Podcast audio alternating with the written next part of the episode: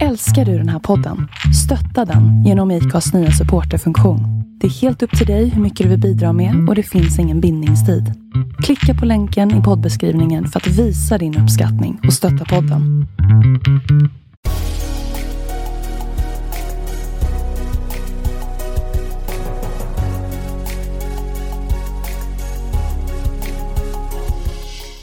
Välkomna till podden Vart är vi på väg? med mig Jon Skoglund. Och med mig Jonathan Mellblom. I den här podden kommer vi intervjua framgångsrika sociala entreprenörer och experter inom ämnet socialt och impact entreprenörskap.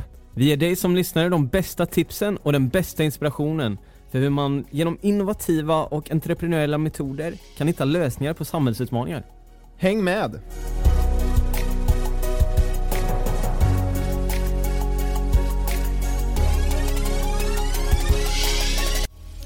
Idag har vi haft med oss Dekka Abukar som är medgrundare av Bling och Womanissa som är aktiva i Järvaområdet framförallt och de har hjälpt över 2000 personer i deras olika system och nätverk och utifrån detta har det startats 70 företag. Ja, och de jobbar med en målsättning av att alla ska kunna starta eget på lika villkor. De jobbar ideellt och använder just entreprenöriella lärandet som en nyckel till att komma åt individers egna drivkrafter och motivation för att kunna skapa en positiv förändring av samhället. Hon är uppvuxen i Malmö och har alltid haft ett engagemang och ett driv för olika samhällsfrågor och just entreprenörskap. Sen så kom hon till Stockholm efter ett tag och började jobba med Bling Mer om detta så får vi höra i detta avsnitt, så lyssna in. Ja men gör det, så kör vi! Det gör vi! Välkomna till dagens avsnitt av Vart är vi på väg? Vi sitter här på Clarence Sign Hotel i Stockholm som vanligt och poddar. Hur är läget med dig Jonathan? Jo, med mig är det bra. Jag är taggad på det här samtalet som vi ska ha idag. Ja, verkligen. Och eh, vi har ju varit och spelat in hos de här tidigare ett avsnitt, så att eh, är kul att få höra mer om deras verksamhet. Ja, precis. Och idag har vi ju Bling med oss kan man säga, eller mer exakt eh, Dekka Abukar från Bling och mm. Womanissa. Mm. Välkommen hit! Tack så jättemycket, tack för att jag får vara här. Hur är läget med dig? Det är faktiskt bra.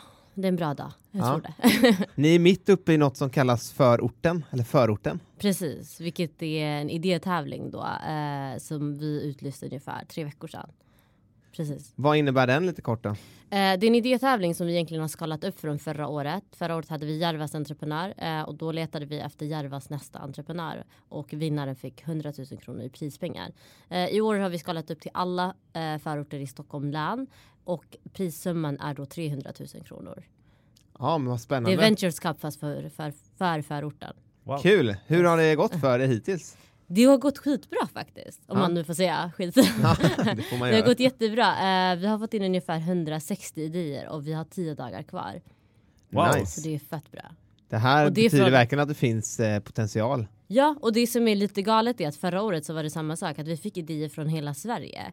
I år har vi fått allt från Kalmar till Skåne, till Göteborg, allt möjligt. Fast än vi säger Stockholms förorter så stoppar det inte folk från att skicka in. Kul, är de välkomna från hela Sverige? Alltså ja, det måste vi säga. Ja. Alltså, liksom, det, man kan inte utesluta för att eh, de kanske inte vinner för att vi måste ändå förhålla oss till det vi säger Stockholms län. Eh, men att de kan ju vara med i den här resan. Ja. Absolut. Spännande. Ja. Vi ska komma in lite mer på vad ni gör med Bling och Womanisa längre fram i samtalet. Men kort, eh, din vecka, hur ser en vanlig vecka ut för dig? Gud, det är många möten, eh, både med eh, partners, case då, rådgivningsmöten. Men det är, mycket, det är mycket hälsa och träning. För jag tror att vi gör, eftersom man jobbar i den takten som vi jobbar i, så tror jag att det viktigaste där är att ta hand om sig själv. Så fokus är mycket att träna fyra gånger i veckan, ät bra, meal preppa och sen har jag ett barn. Så det är, det är fullt upp helt enkelt. Det är fullt upp. Ja. Bor du nära jobbet då?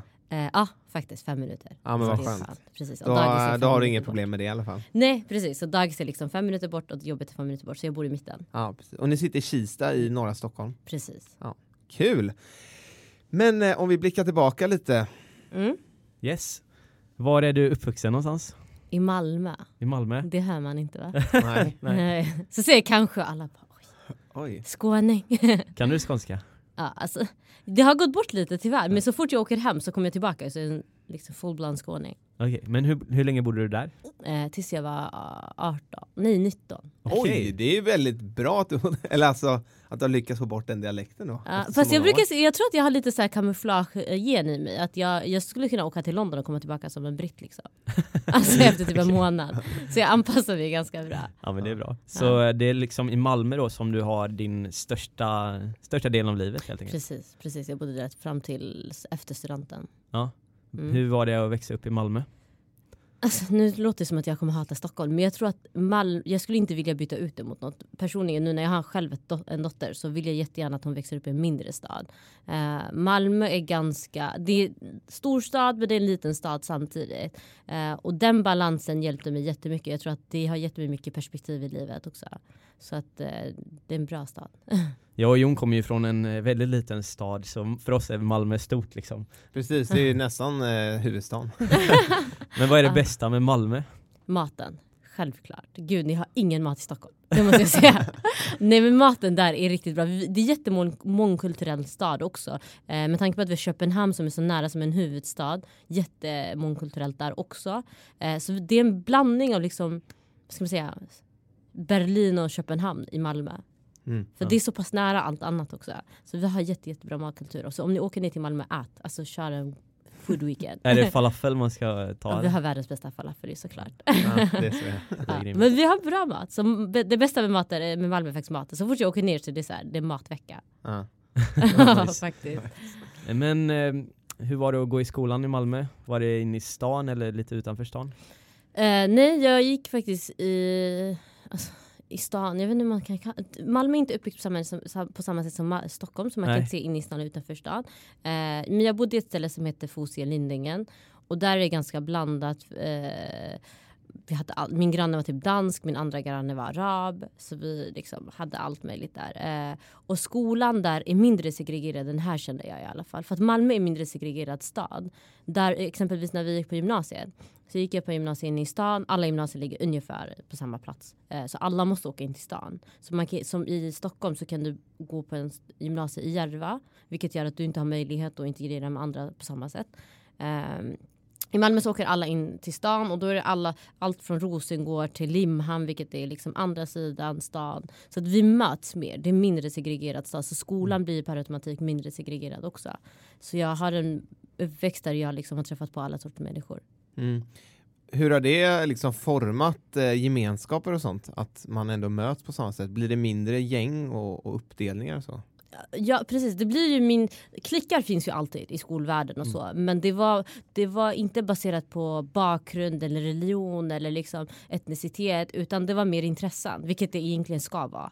När man är i den åldern. Man ska inte liksom behöva gruppera sig utifrån religion eller annat. Som det känns här, här är liksom, ja, men, du bor på en viss postkod så ska du bara vara med dem som är därifrån. Det hade inte vi. Tror du att det var meningen eller att eh, Malmö stad hade tänkt så här att nu lägger vi alla gymnasieskolor till exempel inne i stan? Mm. Var det ett medvetet val tror du? Jag tror det. Jag brukar säga att Stockholms infrastruktur segregerar människor. Jag tror inte många ser det. Så när jag kom, flyttade hit, jag, var så här med, jag bodde först i Blackeberg. Eh, och då var jag alltid tvungen att åka in till eh, Häss, Vällingby eller till stan för att få liksom, det jag behövde. Shopping, Mm. shop, shoppingcenter och så. Eh, I Malmö är det lite samma sak. Du måste liksom ta dig från din ort, din postkod om man säger så. Nu när jag flyttade till Husby i Kista, då märker jag att jag har inget behov av att åka in till stan, vilket gör att jag inte möter människor på samma sätt. Så att infrastrukturen i Stockholm, framförallt tunnelbanan, håller ju människor i små eh, liksom, bostadsområden. Och där fyller man liksom alla deras behov också, så det blir svårt. Så Malmö stad tror jag absolut, exempelvis om man kollar på bussarna i Malmö. Eh, buss 5 åker från Rosengård genom stan in till andra sidan eh, som är lite mer privilegierat område. Och där möts man. I det, liksom, du kan åka in, för innan Rosengård så är det ett annat villaområde. Så man kommer ju därifrån, möter människor från Rosengård så åker man in till stan tillsammans. Mm. Möllevången exempelvis som är halvt förort, halv liksom, inne i stan. Eh, det ligger mitt i stan, det ligger fem minuter från stan. Mm. Så att möten sker hela tiden. Jag tror att det, jag tror det var medvetet val, kanske. Eller Mm. ja, kanske. Men jag tror att segregation i Stockholm först och främst grundar sig i infrastrukturen. Mm. Mm. Något som kanske är svårt att ändra på eller kopiera från Mm. Malmö nu idag då, utan vi kanske får hitta andra vägar eh, här i Stockholm. Vad var det du sysselsatte dig med förutom skolan och sådär när du bodde i Eh, Malmö? Jag spelade fotboll faktiskt. Det skulle man inte tro. eh, spelade Nice. mycket fotboll, idrott. Eh, men jag var också ganska engagerad i sociala frågor Mm. utan att driva det på eh, en sån nivå. Exempelvis när vi gick i skolan. Eller nej, inte ens. Innan jag började gymnasiet så gjorde vi något som heter Catwalk for HIV exempelvis. Eh, och det var att vi skulle uppmärksamma HIV och utbilda inom HIV fast genom en modevisning. För att vi visste att ungdomar dras ju till modevisning och att det är en mer coolare grej. Så när man kom dit så var det att locka in med modevisning men vi ville ändå utbilda. Så att jag har aldrig varit engagerad i så här, sociala frågor. Eh, och sen har jag, eftersom jag inte är född i, i Sverige heller, så jag har aldrig förstått att jag har lärt mig språket ganska snabbt, jag har fått möjligheter, mina föräldrar har sett till liksom så att det är bra. Så av den anledningen känner jag att det är obligatoriskt för mig att göra något av min röst. Så att jag har alltid liksom haft det ansvaret över mig själv att jag måste göra något, jag måste se till så att det ändras för de som kommer efter mig. Mm. Så det är en, en känsla av att vara en förebild och vara någon som folk vill se upp till eller? Mm, jag känner det. Om jag ändå fått de här möjligheterna att kunna språket, utbilda mig, jag är i Sverige, liksom, jag har de här möjligheterna. Då känner jag att jag måste göra något av det. Jag kan inte bara sitta och Netflixa exempelvis. Mm. Var, vart kommer ni ifrån med familjen? eh, från Somalia. Mm. Och hur gammal var du när du kom till Sverige? Vad gör jag nu? Jag måste räkna ner. Eh, sju. Sju ja. Precis. Hur var det att komma då? Var det väldigt många alltså släkt som kom samtidigt eller kom ni ensamma? Nej, vi är helt ensamma. Jag har ingen släkt, inga släktingar i Sverige överhuvudtaget. Så det är bara min familj då. Och Mm. nu är det så ingifta och så. Men eh, vi var själva. Eh, min pappa bodde här innan vi hade kommit. Så att han, han kände ju till samhället och så. Eh, men det var inte svårt. Jag tror inte det är samma, det är inte samma miljö idag. Eh, då var det okej att vara nyanländ. Man hade sin process och fick gå igenom sin egen lilla eh, resa. Men nu känns det som att man ska kastas in i samhället snabbare. Eh, det, det kravet fanns inte när vi kom hit exempelvis. Man fick gå på förberedd i klassen, sen gå in i vanlig klass och, och så vidare. och så vidare. Nu känns det som att oh, men nu måste du integreras in i samhället så fort som möjligt. Mm. Och det är svårt för att man har ju sina trauman och mycket annat att bearbeta. Alla kanske har sin eh, tidsåtgång liksom. Olika liksom. Samma tidsåtgång kanske inte fungerar på alla som vi nu försöker göra då kanske. Precis, och jag tror därav är klyftorna ännu större nu. Det är så här, men hänger man inte med den här snabba Mm. integrationen så faller man ännu, läng- ännu längre bort från samhället. Mm. Ja intressant, det är lite eh, elitistiskt då, eller de som verkligen eh, klarar de här kraven eh, kanske premieras och det Mm. Och idag är det till skillnad från när vi kom. Det var kanske inte eh, lika akuta lägen. Idag kommer ju folk hit för att de flyr från sitt liv. Mm. Alltså verkligen. Så här, det är krig, det är akut, det är svält och allt det här. Eh, och hur ska, man, hur ska de fokusera på att integreras in i ett samhälle liksom, snabbt? Mm. Vi kom ju hit kanske av andra anledningar. Eh, så att man måste ju kolla på det också. eh, Gymnasiet i Malmö då, vad gick du då? Eh, beteende, personal och beteendevetenskap. Eh, vad var det som intresserade dig särskilt i det programmet?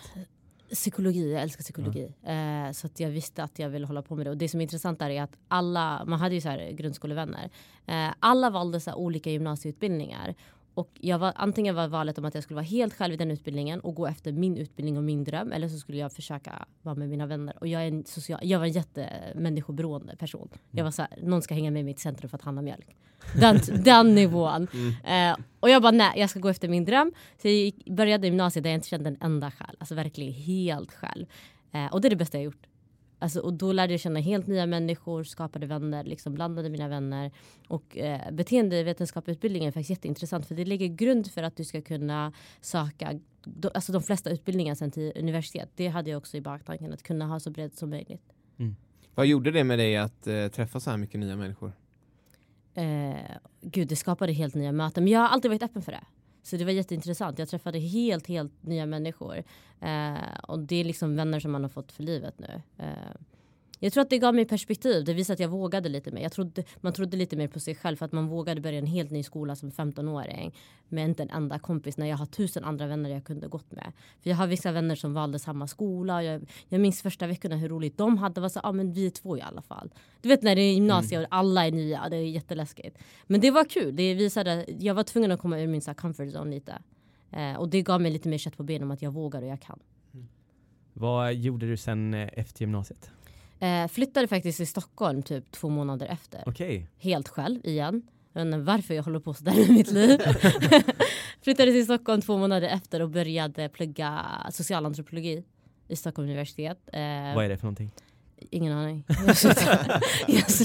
Nej men det lät jätteintressant och jag bara men eh, antropologi, liksom omvärldsanalys, det lät liksom så intressant. Pluggade typ en, två månader så kände jag bara okej okay, det här är inte för mig. Så började jag statsvetenskap istället. Ah. Och det är det jag har studerat. Mm. Så började plugga och sen under studierna så började jag jobba och här är jag. Typ. Okej. Ett- ja. Var, en, ehm, var det ett eh, självklart steg där från beteendevetenskap på gymnasiet? Är det likt det statsvetenskapen? Eller var det ett Eh, naturligt steg däremellan? Typ? Ja, för att beteendevetenskap, vi gick inte in så mycket på psykologin utan det var bara att man fick med sig grunden, eh, hur man ska tänka, hur man ska tackla problem och utmaningar. Eh, statsvetenskap har ju varit nästan the way to go för att jag har alltid varit politiskt intresserad. Eh, men aldrig vetat att det är politik jag vill hålla på med. Så jag testade politik faktiskt under utbildningen. Eh, var med i ett parti, började, jobbade, alltså, jobbade mig upp om man säger så. Och så kom jag in i stadsdelsnämnden. Så jag testade ju politik hands-on också, eh, vilket visade sig inte vara min grej. Um, men statsvetenskap, det var ju det här som sociala frågorna, utmaningar, eh, integration, flyktingpolitik, alla de här sakerna som jag själv tyckte och började tänka på utifrån vår egen bakgrund. Det kunde jag nu plugga och analysera ännu bättre. Mm. Vad var det som gjorde att du inte kände dig hemma i politiken? Gud, ja, det är en... Gud, hur ska man säga det här utan att låta jätteobnoxious? Politik är väl ett spel. Eh, eh jag känner mer det är ett spel för kulisserna. Det, det är lite verkstad och mycket snack. Mm. Eh, och det gick inte ihop med det jag ville. Jag var mer så här, men jag vill förändra på riktigt. Och det, politik är ganska byråkratiskt. Alltså det tar flera steg innan man faktiskt kan förändra. Om inte du kommer in i riksdagsposition position direkt, vilket är också svårt att få till. Eh, så det var, det var en jättelång resa. Så det var så här, men finns det något, någonting där jag kan komma åt min vision och mina mål mycket enklare och snabbare. Eh, och jag tror att politik är svårt för någon med min bakgrund. För man, det känns som man nästan utnyttjas mer än att man får igenom det man vill själv. Utan det blir så ett mångfaldskort om man säger så. Precis, kan, man, kan du känna att många utnyttjar det liksom att ja, men nu har vi fyllt den kvoten eller Ja, någonting? jag kände mig som ett, alltså, för att vara helt ärlig så kände jag mig som ett mångfaldskort. Och det var för att jag kom ju in i stadsdelsnämnden ganska snabbt och jag vet att det inte är så där lätt. Så att man får ju fiender med på sig och det blir så här, men hur kommer hon så där snabbt? Och å andra sidan så är det så här, men man uppmuntras för saker som inte har med kompetens eller potential att göra. Utan det blir mer så här, eh, vad duktig du är på att prata svenska. Mm. Ja, Men okej, mer. Ja, precis. Jag är uppväxt där liksom. men, typ, så att, eh, jag, jag kände mig verkligen som ett så här mångfaldskort. Och därför Mm. jag bara, men det här funkar inte för mig. Och kanske att du har en eh, lite mer så här entreprenöriell ådra och vill se saker hända snabbt. Ja, alltså det gick ju lite för sakta. Men jag tänkte också att det skulle kunna gå snabbare för det är där beslut tas. Alltså egentligen om man är ungdom och tänker okej, vart är det man tar beslut? De flesta tänker ju per automatik, ja men politiken, riksdagen, det är dit vi ska för att förändra. Det, det är egentligen inte. Det jag insåg i politiken var hur mycket makt folket har också, egentligen. Om man bara förstår det och använder det rätt. Därav börjar jag jobba mer med den andra målgruppen än beslutsfattare. Mm. För beslutsfattare påverkas ju och i Sverige är ändå ett ganska demokratiskt land och man är i behov av folkets röster. Eh, kan man påverka folkets åsikter istället för att få påverka beslutsfattare? Så tänkte jag. Mm. Är det några andra så händelser i din uppväxt som har format dig extra mycket? Min mamma kanske. Eh, hon startade företag ett halvår efter vi hade flyttat till Stockholm. Eh, eller till Sverige. Ehm, och jag såg ju hur snabbt hon integrerades i samhället genom entreprenörskap. Eh, och lärde sig allt det hon behövde göra på egen hand. Så att hennes drivkraft var ju alltid så här, amen, hon gick och öppnade butiken åtta på morgonen varje dag oavsett hur sjuk hon var, hur frisk hon var. Så vi hade ingen anledning att säga, att men jag är förkyld, jag ska inte till skolan. Det existerade inte. Man var tvungen att vara döende för att stanna hemma. Så det, det fick ju drivkraft utifrån det. Jag såg ju hela tiden att hon var ju frånvarande men vi fick ju det tillbaka på andra sätt. Eh, och det, det är väl någonting jag har egentligen haft med mig omedvetet. Jag märker ju det ju äldre jag blir nu och börjar upptäcka själv när man är en mamma och så. Att okej, det var det här hon gjorde. Det här var uppoffringarna. Det här är varför hon gjorde som hon gjorde. Så att entreprenörskap som en metod att integrera människor in snabbare i samhället. Det är något jag verkligen har utsatts för ganska tidigt och vet vikten och liksom hur viktigt det är egentligen. Mm. Mm. Grymt. Och precis som du säger, idag så jobbar du ju med samhällsförändring Mm. genom entreprenörskap, coachning och så här. Mm. Ehm, var det några andra samhällsfrågor särskilt som eh, du engagerade dig i eller brann för när du var liten. Du nämnde det här med HIV-modevisningen och så här. Var det något annat som du var engagerad i? Eh, på mitt gymnasiearbete så gjorde vi att vi ville gå till grunden på vad var orsaken till hedersmord. Det var tider också att det skedde, skedde ganska mycket. Eh, 2013, 2012 tror jag det var. Eh, och då gick vi in och drog in massa forskare, föreläsare, allt möjligt för att först och främst ta fram om hedersmord är religionsbaserad, vilket det inte visade sig, alltså vilket det visade sig inte vara. Um, och vad grundar sig i hur kommer det här? Hur kommer det sig att det här sker i Sverige? Så det, det är också en fråga som jag engagerar mig i för att det var så lätt hänt att man liksom beskyllde en hel religion för det. Och då var så här, men är det så? För jag är, jag är muslim exempelvis och då, det, ofta så ser man att ja, det är islam som påbjuder det och så vidare.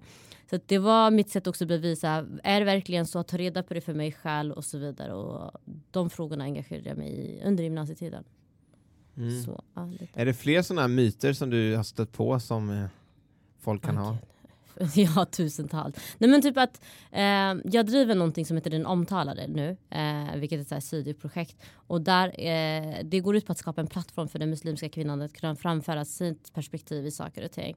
Eh, och min första fråga var så här, men, Eh, känner du dig förtryckt som en muslimsk kvinna? Och då, då var det tusentals som bara nej. Och jag bara, men det här underlaget visas inte utan det är en röst som säger att de är förtryckta och det blir liksom det som man präglar över alla. Eh, så mitt, jag har liksom alltid försökt framhäva att jag, det är ett val att vara muslim, det är ett val att ta på sig slöjan. Det är något jag kan stå för. Hade jag varit förtryckt, jag som ändå vet mina rättigheter hade verkligen sagt ifrån. Jag mm. hade inte liksom gått med på det här. Eh, så att verkligen framhäva våra egna perspektiv och röster. Det, det är en viktig sak. Jätteviktigt ju. Ja. Mm. Och det, det har jag, jag liksom ställer olika sorts frågor. Nu hade jag en frågeställning om man har blivit utsatt för trakasserier eller diskriminering på grund av sin religion eller liksom så här ytlig plagg. Eh, då var det hundra personer bara genom Instagram som bara ja. Och av det så var det typ tre eller tio personer som hade anmält det. Så resten hade inte anmält mm. det. Och då, då försöker jag ta reda på varför. Det var många som men vi tas inte seriöst. Um, det finns en norm om att vi har valt det själva. Så det som kommer ur det man har valt själv, så för, det förtjänar man. Så det har ju blivit liksom någonting man till och med tar med sig som konsekvens. Att man ska bli förtryckt eller diskriminerad. Så jag tror att många tänker inte på hur mycket retoriken gör egentligen. Att säga att muslimska kvinnor är förtryckta och det är därför de har på sig slöja. Det gör att många känner att de har rätt till att förtrycka dem också. Mm. Alltså utöver muslimer. Då. Mm. Ja. Vad, vad kan man göra för att lösa eller liksom förändra det här? Men typ det här med att jag försöker göra med den omtalade, att ta fram deras perspektiv, att man räknar in det som en röst också. Så det är inte bara ett, en sida som säger att ja, ni förtrycks och den andra får inte ta fram sitt perspektiv och säga vad de tycker. Eh, så att hör på dem som faktiskt är berörda av det. Om du ska prata om exempelvis slöjan, du ska inte ta hit någon som inte har slöja eller är muslim. För det är oftast de som för de här eh, samtalen. Jag lyssnade häromdagen på en debatt i, på Youtube. Och då pratade man om slöjan och då var det fyra personer som hade ingen förankring eller berördes av slöjan. Mm. Det, samtalen förs utan de som är berörda. Mm. Så att, vad det än gäller, om det är ett samhällsproblem, om det är religion, vad det nu än är, så måste man ta samtalen med de som är berörda. Mm. För att kunna inkludera målgruppen. Ja, precis, helt enkelt. Mm. Men det är samma sak med om man jobbar med ungdomar eller vad det nu är, liksom ungdomsproblematik, att man är vuxna som sitter och debatterar vad man ska göra Precis. för att lösa problematiken. Precis. Och inte ta in de ungas röst. Liksom. Ja, och så undrar man varför metoden inte funkar. Mm. Så ja, inkludera målgruppen i allt möjligt. Ja. Grymt tips. Ja, det är ett väldigt bra tips. Framförallt. Ja, ja. verkligen. Ja.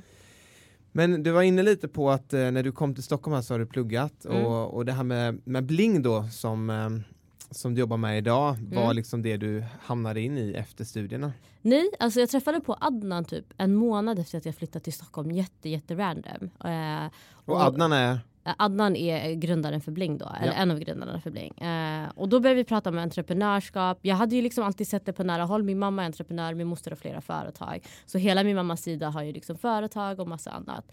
Eh, men jag har aldrig förstått att det är någonting för mig på det sättet, kanske så indirekt. Eh, så när jag pratade med Adnan, han var så här, men vi, vill, vi tror på entreprenörskap som en metod att kunna lösa massa problem. Och det var så här, men det är sant, för det har ju löst problem runt om mig genom min mamma, min moster, min mormor och alla de här. De har ju löst sina egna problem och försökt skapa sin lilla community genom det. Så det är så, ja men det stämmer ju, det är ju sant. Så vi började snacka om hur kan vi göra? Eh, och de hade redan kommit igång med ett projekt med Vinnova då de skulle, det så här, hette Digitala Järva tror jag.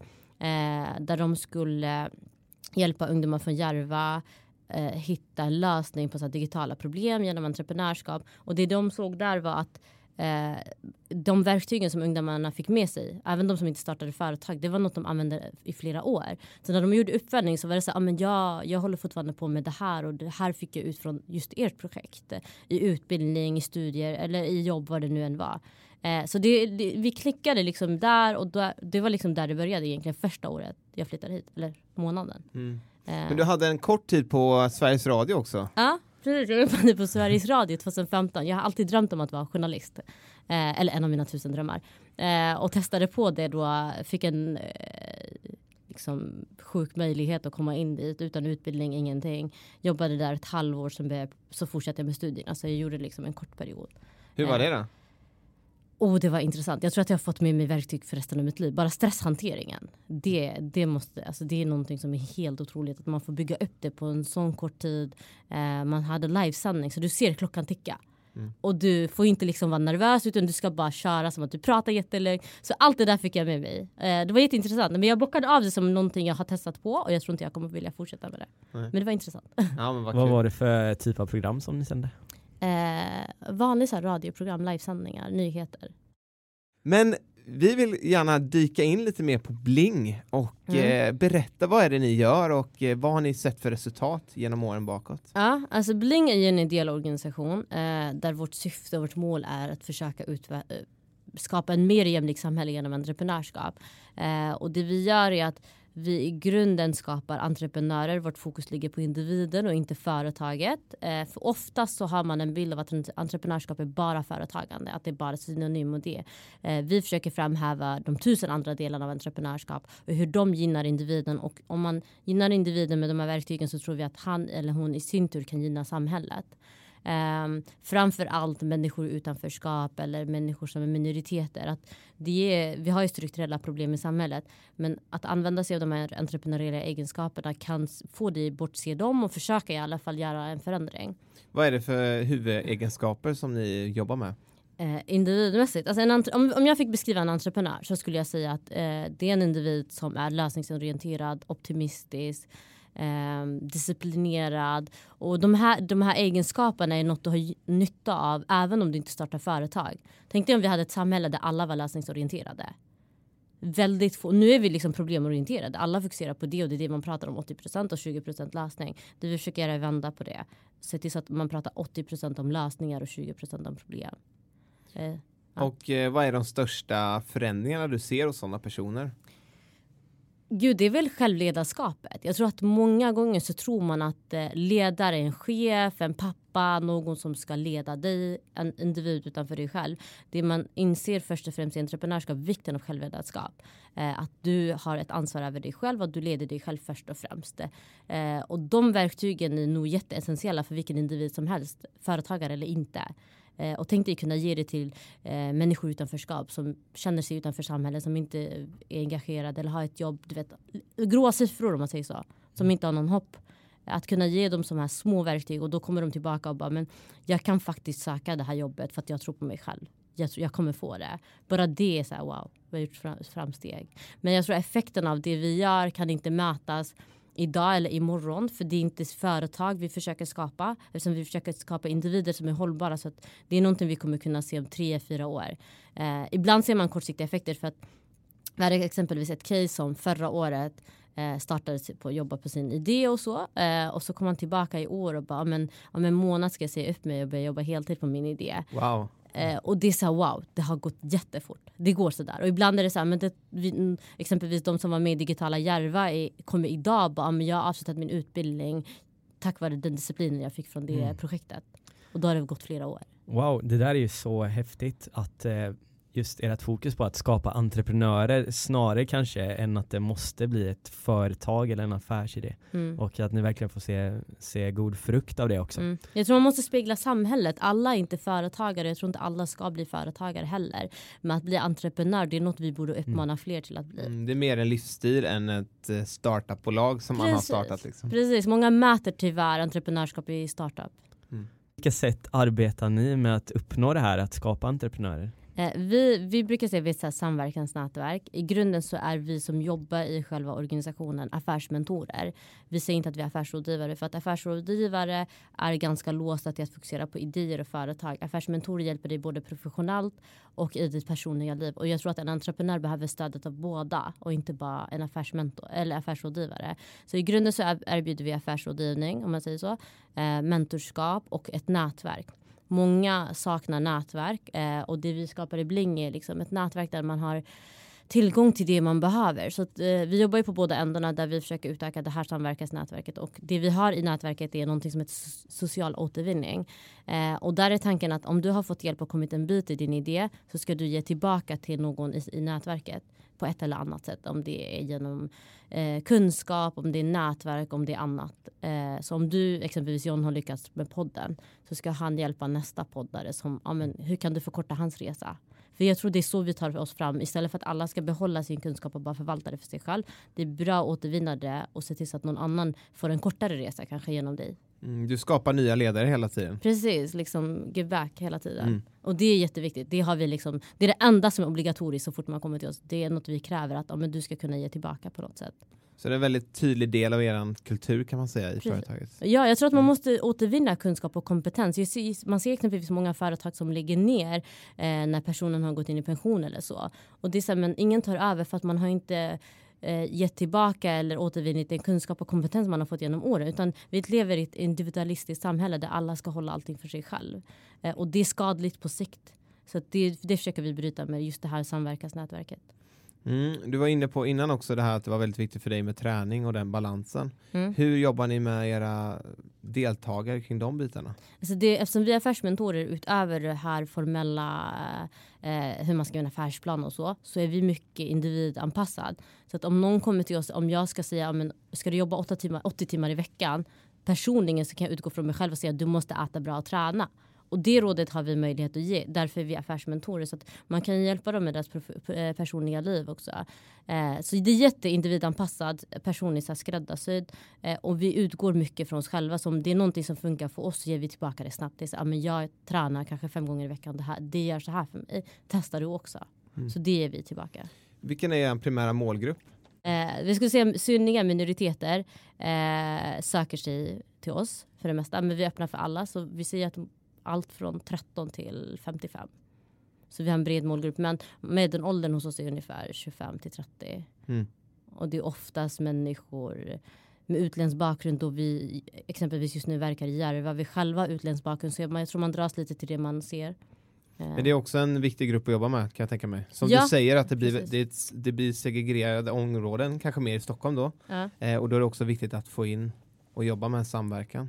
Precis, jag tror att vi, fördelen i det vi gör och varför Bling har lyckats just inom målgruppen att vi själva är målgruppen. Jag tror att det är jätteviktigt att ha målgruppsperspektiv i det man gör och framförallt i de som driver eh, dessa projekt exempelvis. För oftast det vi ser att vi var exempelvis på så referensgruppsmöte och ingen var från målgruppen men alla jobbar med målgruppen. Och då anställer man målgruppen istället. Det blir inte samma ägande i det hela. Um, jag själv när jag sökte affärsrådgivning när jag ville öppna företag då var det någon som jag inte kände igen mig i. Och det, det på något sätt skapar en känsla av att men, det kanske inte är för mig. Men flera gånger har jag fått höra själv från case som har kommit att men, det känns, det känns som att det, det är lättare att nå sin dröm för att man ser någon annan som mig rådger dig om att du ska nå din dröm. Mm. Så att det är nog vår USP egentligen, att vi själva är målgruppen. Mm. Och det ska man ta vara på. Vi ska inte se det som en nackdel att vi jobbar med det. Utan det är en fördel att sådana som oss jobbar med människor som ser ut som oss eller som är som oss. Skulle du kunna beskriva en eh, person som har kommit till eh, Bling och eh, vilka olika stadier den här personen har gått igenom och vad resultatet har blivit? Mm. Alltså entreprenörskap är egentligen för alla. Eh, men ibland är det så här your only way out för vissa människor. Vi hade exempelvis en kille som hade kommit till oss början på förra året um, och han hade hoppat, han var inne i liksom så avhopparprogram. Så en månad innan så lämnar han sitt kriminella liv och sa men I'm done, jag ska inte göra det här längre. Så kommer han till oss månaden efter uh, och sitter där helt färsk liksom och bara men jag måste starta företag för att som kriminell så dubbelstraffas man av samhället efter om man har prick i registret. Eh, så man kan inte få jobb och så vidare. Och så vidare. Så att entreprenörskap var enda vägen ut för honom att kunna bli självförsörjande. Eh, och hans resa började då förra året. Han visste lite vad han ville göra. De har ju en enorm drivkraft egentligen, eh, dessa personer. De bara sätter det på fel sak. Så att hans drivkraft var ju liksom jätte, jätte enorm. Eh, så han började liksom jobba på sin affärsidé. Vi coachade honom i, genom året. Det, var ju, det blir också mycket personlig coaching för att du får ju se till så att individen inte faller tillbaka. För det är så, de har så stora frestelser samtidigt och då gäller det för oss att visa fördelen med entreprenörskap ännu mer för den individen. Och bara här, det här kommer du lyckas. Det här kommer du få långsiktigt och övertyga och verkligen få personer att tro på det. Eh, så det, det krävde mer från oss just i det här fallet. Eh, och nu jag tror att han lanserar sin hemsida för webbshop om en vecka om inte jag har fel. Så han har registrerat företaget, han har eh, hämtat in produkterna, så han, han är klar med allting på ett år. Och som tur han har inte fallit tillbaka mm. alls. Wow, vad kul eh, att höra. Och det, det är en person som är så långt ifrån samhället som möjligt och bara ser möjlighet i entreprenörskap. Så på det sättet är också entreprenörskap ibland det enda som funkar för vissa målgrupper. Um, så det, det, det, var en, det var någonting så här, wow, att se på ett år också. Det är jättekort tid, det är ingenting. Och då var han, tänkte jag att han var färsk, han hade liksom inte gått igenom något program eller ingenting utan han hade bara lämnat det och bara nej, jag ska inte göra det här längre. Och vilka enorma besparingar ni har gjort genom att rädda en, en person så här, inte bara i att det är flera miljoner i potentiella mm. framtida mm. kostnader för samhället och staten utan du har förändrat en persons liv som i sin tur får eh, förändra massa personer runt omkring sig genom att man blir en förebild. Precis, vi är jättemåna i Bling om att skapa förebilder ur målgruppen själv. Eh, det är jätteviktigt att se att sin granne har blivit någonting. Då är det så här, men vi har ju varit på gården tillsammans. Kan han så kan jag. Eh, så vi är måna om att skapa den här. Eh, kan den individen så kan jag också. Och det är det här han blir då. Alla som är kriminella eller exkriminella eller vill lämna det ser en möjlighet i honom Eh, och i hans företag. Och det har gått ganska snabbt för honom. Jag tror att det är viktigt just i vissa målgrupper att se till att jobba på samma takt som de gör i andra saker. Exempelvis om det är kriminalitet eller annat som är dåligt.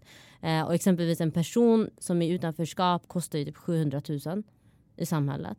Och det kostade oss ingenting att kunna hjälpa honom. Så att jag tror kommuner och liksom samhället generellt måste också börja se verkligen nyttan i entreprenörskap. Att jobba med individer i entreprenörskap. Inte bara skapa massa företag utan hur man kan förändra individer eh, och deras tankesätt och så. Och när man zoomar ut lite då till hela verksamheten. Vad har ni sett liksom i de här uh, framgångsresan uh, som ni har gjort? Vad, vad, vad, kan ni mäta för olika typer av impact uh, kopior eller impact mm. nyckeltal? Alltså, ja, vi har ju, om man kollar rent talsmässigt så, eh, så har vi startat ungefär 70 företag sen vi startade igång Bling, vilket var 2014. Trots att vårt fokus inte ligger på att starta företag. Eh, och vi har haft ungefär 2000 personer som har kommit till Bling på ett eller annat sätt, fått rådgivning, eh, mentorskap, nätverk och så. Eh, och det vi kan se det här i exempelvis Järva-området. Hur fler har börjat mobilisera sig, hur fler har börjat förstå att om en entreprenörskap är något för oss. Eh, vi har ungefär 180 föreningar. Man har aldrig sagt tidigare till föreningar att de är entreprenörer i det de gör. Och nu plötsligt när vi har sagt att alla entreprenörer, framför allt socialt entreprenörskap, eh, finns så mycket av i Järva. Så är det fler som har börjat engagera sig och känna men jag behöver ju inte starta företag, jag kan starta en förening och göra mm. skillnad för min lokalområde. Och det ser vi effekt av. Det är fler eh, som har börjat mobilisera sig, det är fler som söker till oss. Eh, tröskeln har ju sänkts i entreprenörskap. Och det gör att vi exempelvis har idag i 200 personer i programmet bara i år. Mm. Så det är ändå något eh, program som man signar in sig på? Eh. Ja, alltså mer eller mindre. Det är inte ett program men det blir att vi har ett system eh, att man kommer till oss, vi är en ideell förening så alla som kommer till oss blir medlemmar. Så ungefär så har vi fått in över 200 medlemmar bara i år. Det har gått åtta månader, nio månader ungefär. Eh, och det visar att entreprenörskap har blivit någonting som är för alla och inte längre uteslutet till en homogen grupp eller till innerstan eller till företagare utan entreprenörskap är en del av samhället och alla kan bli entreprenörer. Mm.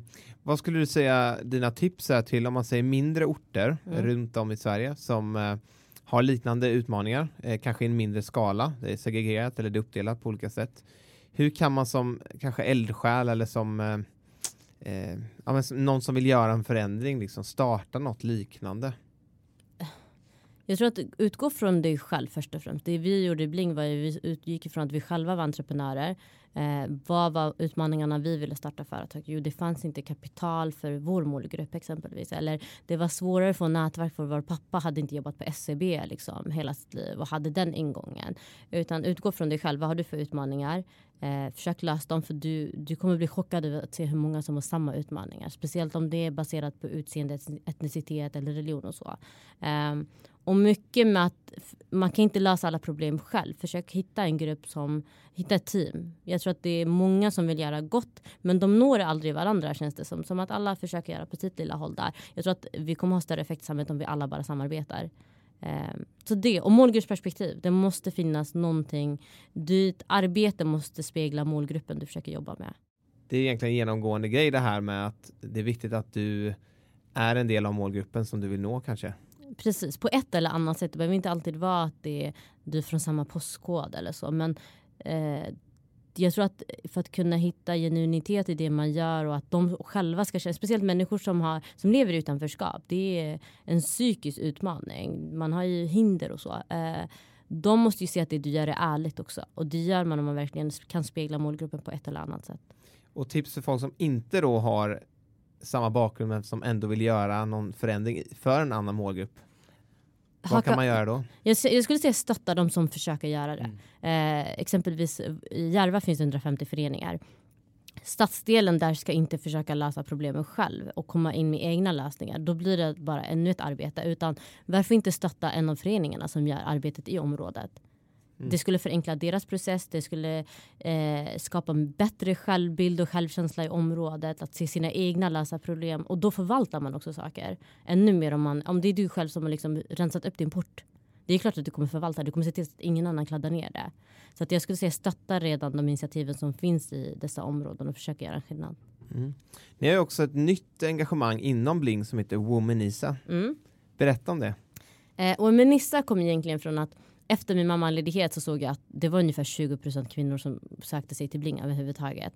Uh, och det var en låg siffra för att under mammaledigheten så att jag startat företag och jag hängde oftast på öppna förskolan ungefär varje dag. Ehm, så att, eh, och där hade vi föreläsningar varje tisdag. Men det var aldrig någon som kom och föreläste om entreprenörskap trots att jag under mammaledigheten kände ah, att jag har så mycket tid, jag ska starta företag. Eh, och det var så här, men varför finns det ingen institution eller någonting i samhället som stöttar det här? Speciellt för mammor eller påbjuder det. Och när jag kom tillbaka till Bling så var siffran ungefär 20 procent. Det var så här, men det, det är en stor brist här. Eh, och då gick jag tillbaka till att jag, jag vill ändra det. Jag vill att fler kvinnor ska vara entreprenörer. Och jag hade ju bara sett kvinnliga entreprenörer i min uppväxt. Så det var så här, men varför finns det inte fler? Vad är det som händer? Eh, då började jag kolla egentligen och söka efter dem på öppna förskolan, kvinnokaféer, platser som man aldrig pratade om entreprenörskap tidigare. Eh, och då i slutet på året så hade vi 50% kvinnor. Wow. Det, det funkade ju. Okay, wow. Nej, men det är bara att ge dem möjligheten. Många är intresserade. Exempelvis under mammaledigheten så har jag träffat flera mammor som har startat företag under den perioden. För de bara, men för en gångs skull kan jag bara fokusera på mina tankar. Och då börjar man hitta på massa idéer. Mm. Uh, så att, vem säger till dem att entreprenörskap är påbjudet? Det är så här, nej, du ska vara mammaledig. Du ska bara ta hand om ditt barn, inget annat. Mm. Varför inte säga till dem, vet du, men du har tid, kom. Mm. Eh, så att vi fick 50% kvinnor slutet på året. Men det var ändå färre kvinnor som registrerat sitt företag eller slutförde sina projekt.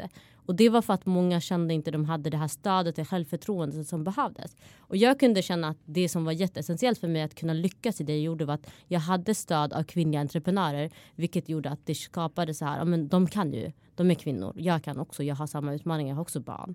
Eh, så jag ville skapa ett nätverk som var större än bara min mamma och mina mostrar. Så nätverket är, målet där är att stärka varandra och eh, ge varandra möjligheter som man vanligtvis inte får på grund av att man är kvinna eller har andra utmaningar. Eh, en sak som vi har exempelvis i nätverket är att eh, som jag sa, det här med mammor är jätteviktigt att påbjuda och se till så att de kommer ut och kan ta del av det här. Så vi har barnpassning på alla våra nätverksträffar. Mm. Så att ingen, kan, ingen behöver känna sig utanför kvinnor, en, del av, en naturlig del av kvinnor är att föda barn och att vara hemma med sina barn, första året i alla fall. Eh, varför ska de uteslutas? Så vi ser till så att alla våra nätverksträffar har barnpassning så att alla kommer iväg. Wow. Mm. Och ni delar också ut någonting som eh, kallas för Årets Womanör. Precis. Eh, en av anledningarna när vi frågade runt lite så här, men varför känner du inte igen dig i entreprenörskap? Det var så här, men entreprenörerna som visas är oftast män och det har ju blivit så här mansbetingat liksom hela entreprenörskapet och det är manliga entreprenörer, det är Steve Jobs, det är Elon Musk. Man säger ju aldrig Oprah exempelvis. är liksom en kvinnlig entreprenör. Eh, och så att målet där var att framhäva kvinnliga entreprenörer och se till så att fler kände igen sig i de här kvinnorna. Eh, och månadens Womanår kommer ifrån att kvinnor med utländsk bakgrund är ännu liksom mindre representerade i entreprenörskap. Trots att många av dem har en entreprenöriell ådra i sig för att de kommer inte in i arbetsmarknaden. Så per automatik det är många som säljer hemma eller har små butiker och så. Um, så vi ville framhäva de här kvinnorna och säga men vet du att entreprenörskap är för er. Och när någon ser sin granne få det här priset och det är så här, men va, vänta, gör hon det här? Och hon är mm. jättegrym. Kan hon så kan jag. Eh, framförallt kvinnor med utländsk bakgrund. Så det, det, var den känslan vi ville skapa och det har blivit jätte, jätte uppskattat. Vi så fick in typ 200 eh, nomineringar bara första månaden. Ja, och det är varje månad ni delar ut? Så här. Varannan månad. Så vi ska dela ut den idag faktiskt. Kul! 3D Women ikväll. Eh, så vi får se vem som vinner. Det är helt otroliga kvinnor som är nominerade. Det, är så här, det går inte att välja. Och du vet, det är ibland, ibland är det någon jag har känt liksom så här on the bypass, liksom, har bara gått förbi dem. Och de får jag höra eh, vad de har gjort och jag blir så här, wow vänta gör du det här? Upptäcker det liksom via Womenor. Jag blir imponerad. Tänk dig de som är granne med dem eller uppväxt med dem. Så det, jag tror det är viktigt. Coolt. Ja. Mm. ja det är grymt att ni ändå lyckas lyfta fram de här success storiesarna också. Både mm. kvinnor och eh, män. Mm. Eh, vart ser ni er om tre år i Bling och framtiden för er? Alltså jag skulle nog se vart ser vi samhället i om tre år. För att vår, vår success kommer ju reflektera på hur samhället utformas. Vi vill ju se att om vi börjar liksom smalt och vi börjar med lokalområden att det är fler, att man stöttar initiativen där. Att fler vågar verkligen förstå att okay, ingen kommer komma att lösa ditt problem utan du har potential och verktygen för att lösa våra egna samhällsproblem. Om det är inne i stan eller om det är ute i utanförskapsområden. Eh, att fler har bättre självkänsla, bättre självbild och entreprenörskap är inte är någonting som alla kan ta del av att alla kan tänka i alla fall som en entreprenör. Så vi är jättemåna om att se att alla kan bli entreprenörer bara de väljer att tänka som en. Så att vi vill ju se fler som tänker bara som en. Och jag tror att skapar man fler som tänker på det viset så skapar vi fler som kan påverka samhället. Och är det fler som påverkar samhället så kommer vi att få ett bättre samhälle. Mm. Grymt. Om man ser Bling 9, mm. eh, vill ni liksom expandera, kanske flytta till andra locations runt om i Stockholm eller andra städer? Ja, alltså just nu eftersom vi kör, alltså vi är ganska, vi har stark närvaro digitalt så att vi kör ju lite coaching digitalt. Okay. Eh, men tävling exempelvis har öppnat dörrar som har visat att det är samma utmaningar i Kalmar mm. eh, som det är i Järva. Eh, och att många känner igen sig i det vi gör och det är många som söker till oss som är utanför Stockholm. Så att vårt mål är exempelvis med tävlingen att nästa år kunna köra nationellt. Eller i alla fall Sveriges tre stora städer. Eh, så vi vill ju, vi har ju en metod som kan replikeras och köras på Söder eller om det är nere i Malmö. Så målet är ju självklart att kunna finnas på eh, fler platser i landet. Mm. Vad grymt. Hoppas det, det går bra för er med de planerna. Ja, när vi kommer. Malmö ja. definitivt. I den här podden så pratar vi om socialt entreprenörskap. Mm. Eh, vad är det för dig? Alltså för mig är socialt entreprenörskap att man ser pengar som en verktyg att kunna förbättra samhället. Jag tror att entreprenörskap, många glömmer när man säger socialt entreprenörskap så tänker många att jag ska bara vara fokuserad på sociala nyttan och inte ha en ekonomisk modell eller hållbar modell för att, en affär, hållbar affärsmodell för att kunna få sin idé att funka. Eh, så socialt entreprenörskap är någon som vill förbättra eller gynna samhället på ett eller annat sätt. Men inte, som inte glömmer dock att det behövs en affärsmodell för att kunna göra det. Mm. Eh, är det många av de eh, entreprenörerna som ni har i ert program eller medlemmar som eh, jobbar med just socialt entreprenörskap eller hur ser mm. fördelningen ut där? Alltså, ja och nej. Jag tror att det, vi försöker alltid påbjuda våra entreprenörer att ha en social prägel i alla fall i din affärsidé. För det kommer gynna dig på ett eller annat sätt. Det tror vi verkligen på. Men det är många som inte känner till nyttan av social entreprenörskap eller vad det är. Eh, därav har vi en kategori i tävlingen i år som heter För samhället. Och där är målet att idéerna som skickas in, eller där är kravet att idéerna som skickas in i den kategorin eh, ska vara samhällsförbättrande eller samhällsgynnande och de ska uppfylla ett av de här 17 globala målen. Mm. Eh, så vi försöker utbilda och påbjuda mer socialt entreprenörskap men det är inte lika populärt och det är inte lika eh, det är inte många som känner till det om man säger så. Eh, vad driver dig att jobba med samhällsförändring? Vad är det som driver dig att dag efter dag gå, gå till Bling och hjälpa dessa entreprenörer? Alltså jag skulle nog säga, det låter jättehemskt och pessimistiskt med orättvisor. Det är alldeles för många. Så det, jag kommer ju aldrig, aldrig sluta jobba.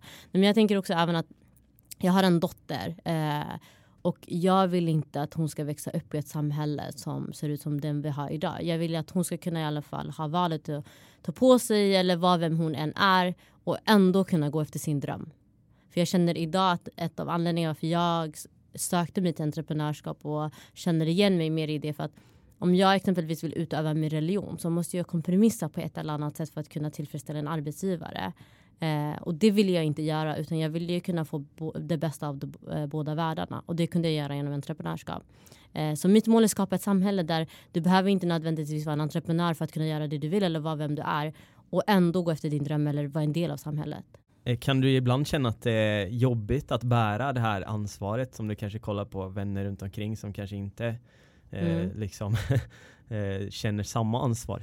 Alltså jag har tänkt på det faktiskt. Jag bara, gud vad jobbigt. Jag vill också kunna gå ut och bara chilla hela helgen. Men samtidigt så tror jag att det är så inrotat i mig och det är en så naturlig del av mig att det, det är inte jobbigt. Det som blir jobbigt är om jag inte är disciplinerad eller strukturerad i mitt arbete. Och där, det är det som gör att det känns att det är det andra som väger egentligen. Men jag har börjat liksom sitt, förstå att det inte är det utan det är oftast att jag har dålig vecka eller odisciplinerad liksom i någonting och då börjar jag klaga på att oh, men gud vad stort ansvar jag bär. Varför ska jag göra det här? Men det är inte det som är problemet. Men kan det inte vara frustrerande ibland att andra inte liksom engagerar sig på samma sätt som du? Alltså det här kanske kommer från min mamma men jag har aldrig förväntat mig att andra ska göra det heller. Eh, att jag, jag, det är därför jag känner att jag har ett ansvar, att jag måste vara den som gör det. Eh, så att, eftersom jag har så mycket självansvar att det blir så här, men eh, varför ska någon annan göra det? Du, det är din uppgift täcka. Så jag har aldrig sett, alltid sett det som min uppgift. Inte att någon annan ska göra mm. någonting eller att det, eh, att det behövs fler för att kunna göra det. Även om det gör det så tror jag att det hjälper mig att inte ha de här förväntningarna. För annars blir man bara frustrerad. Och bara, men varför accepterar man orättvisor? Eller varför är det fler som skapar orättvisor? Så istället för att hamna där så har jag alltid bara förstått att men, det är mitt ansvar, jag ska göra det här och sätta det som min uppgift. Lite som att uppfostra sitt eget barn, det är ditt ansvar i slutändan. Mm. I media och eh, i samtal som pågår så pratas det ofta om utmaningar som finns mm. i Stockholm, i Stockholms förorter kanske framförallt. Um, och det kanske är den här 80-20-regeln som du pratade om innan. Um, hur kan vi vända det här och prata liksom mer möjligheter i Stockholms eh, förorter och hur kan vi bli ännu bättre på att hjälpa och stötta entreprenörer som inte finns inom innerstan och det ekosystemet som finns tillgängligt här? Jag tror att första saken är väl att, att se saker för vad de är. Att förstå att det, är, det finns exempelvis en entreprenör, entreprenöriell segregation. Att alla inte får starta eget på lika villkor. Att kunna bara erkänna en sån sak. Det är först då man kan hitta lösningar. Många gånger känner jag att man pratar om saker som att de inte existerar. Det är så här, men eh, utanförskapsområde. Det, man pratar om som att det inte är en del av Stockholm. Som, det inte, som att det inte är en del av Sverige. Eh, att retoriken måste väl ändras först och främst eh, hur man pratar om saker och ting. Men även hur man ser på saker och ting och att man erkänner det. Och när man väl har gjort det så tror jag att man ska inte alltid vara den som går in och löser problem utan att se okay, vem är bäst på att lösa det här problemet. Vilka är bäst lämpligt, liksom, eh, lämpligast för det. Um, och i exempelvis eh, Järva eller andra utanförskapsområden. Det finns jättegrymma initiativ. Det finns jättemycket potential. Vi brukar alltid se potentialsområde istället för att se problemområden. För det finns jätte, jättemycket oupptäckt eh, potential där. Mm. Eh, tänk dig om de fick små, små verktyg. Vad de skulle kunna åstadkomma. Eh, och varför inte bara stötta dem hela tiden. Jag tror att det som har hänt nu, jag var med och kommenterade en rapport som hade släppts för i somras av Global Village. Och där har det kommit fram att fler människor i utanförskapsområde lägger ett större ansvar på att polit politiker ska lösa deras problem. Man har ju skapat en så handlingsförlamning liksom, i det här området. Att man, någon ska komma och lösa dina problem. Så de blir passiva och de som kommer har ju noll förankring så de löser ingenting. Så det har blivit en ond cirkel. Jag tror att någonstans måste man börja ge människor ansvar och säga att det här är ditt område, det här är de här problemen, ni kan lösa det bäst, här är verktygen, vi stöttar er. Mm. Ett sånt samhälle behöver vi skapa. Så bra.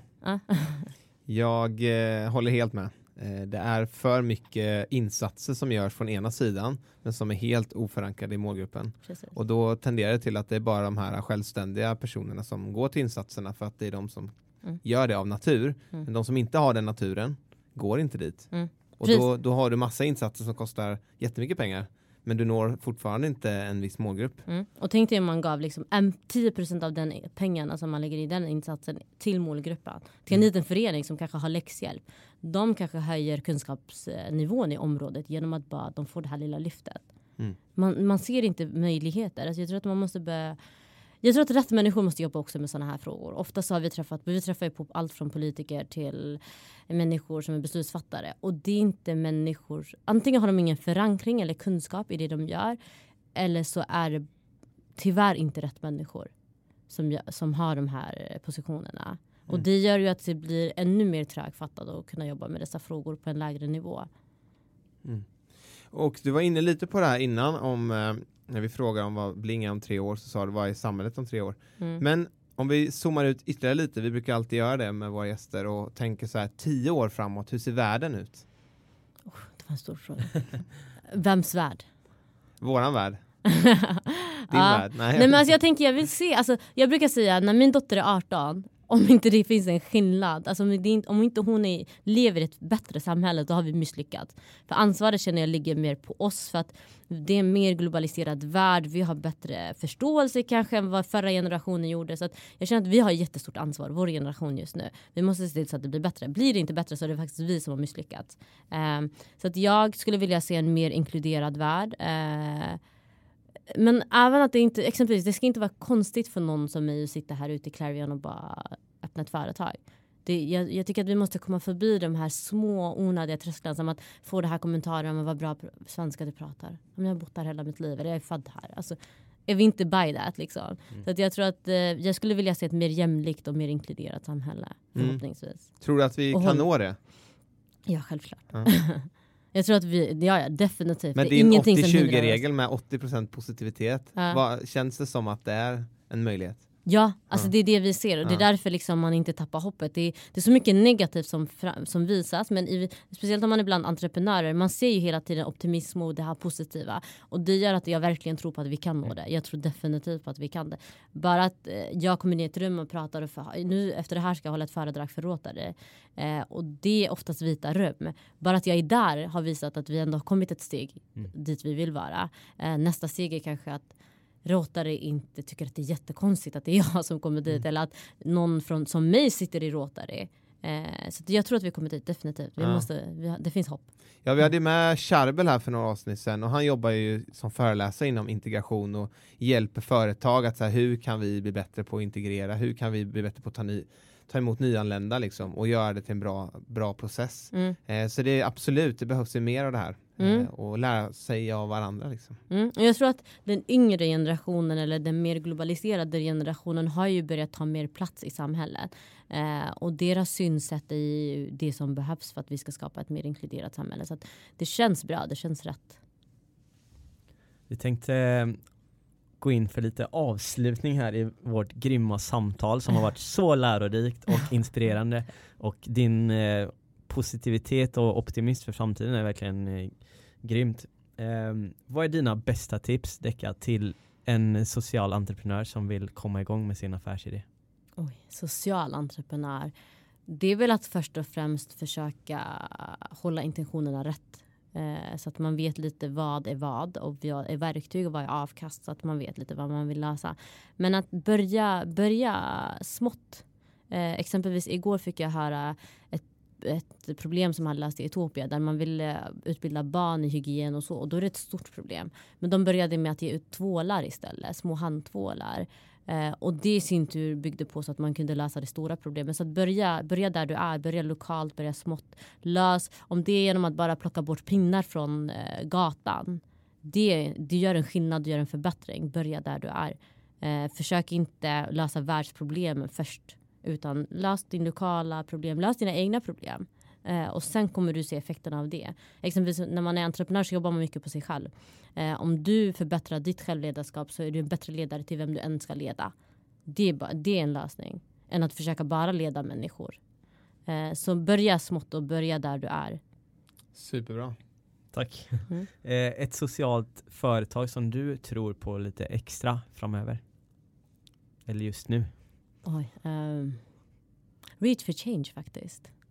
Jag tror på det de gör och jag tror att de gör det rätt. och de, de försöker, det är inte att det, de försöker inte göra något utifrån dem själva utan de försöker ge människor verktygen och resurserna som behövs för att de själva ska göra den förändringen de behöver göra. Så Reach for Change. Ja, vi hade ju med Niklas här och det var ett riktigt spännande avsnitt. Ja, han är riktigt grym. Och ni hade med honom på ert eh, event här också. Precis, han var med och föreläste och han är jättekunskapsrik och duktig. Ja. Verkligen. Grymt. Och vem skulle du vilja se bli intervjuad här i podden? Vart är vi på väg? Tilde, jag vet inte varför vi pratar om det. Men Tilde för att hon är en kvinna som har varit i den branschen när det inte var normalt att ha kvinnor där. Och hon står fast och hon har liksom kört genom åren. Hon är rutinerad, hon är en mamma, hon har många bollar i luften. Jag skulle vilja höra hennes resa. Tilde de Paula alltså Yes, på precis. TV4. Yes. Och där som ni också har varit med i hennes program. Precis, hon är grym. Hon är jätteödmjuk och verkar vara en jätteintressant person. Så henne. Och sen tänkte jag på Jessica Stark från Sub 46. Yes. Hon är jätte, jätteintressant individ. Mm. Ja. Ja. Tack, så mycket för tipsen och tack för idag. Yes, tack Eh, som mycket. Jonathan sa här så har vi haft ett jättespännande samtal och ja, men en ögonöppnare på många sätt. Mm, tack, Eh. tack för att jag fick komma. Ja, och lycka till med allt ni gör. Tack detsamma. Tack så mycket för att du har lyssnat på dagens avsnitt. Glöm inte bort att följ oss i sociala medier. Vi finns på Facebook, Instagram och LinkedIn och även vår hemsida vartarvipavag.org. Och om du har möjlighet så får du jättegärna gå in och ratea våran podd på iTunes. Yes, och för dig som vill ta del av podden ytterligare så tycker jag att du ska gå in och signa upp dig för vårt nyhetsbrev där du varje vecka får en liten kort resumé av avsnittet men också de bästa tipsen och de bästa insikterna från gästen som vi har haft med oss. Eh, så om du har varit ute på språng och inte haft möjlighet att anteckna något så gör det ingenting utan du får det på ett mail veckovis. En riktigt bra deal helt enkelt. Så se till att signa upp dig så fort som möjligt så ses vi nästa vecka igen.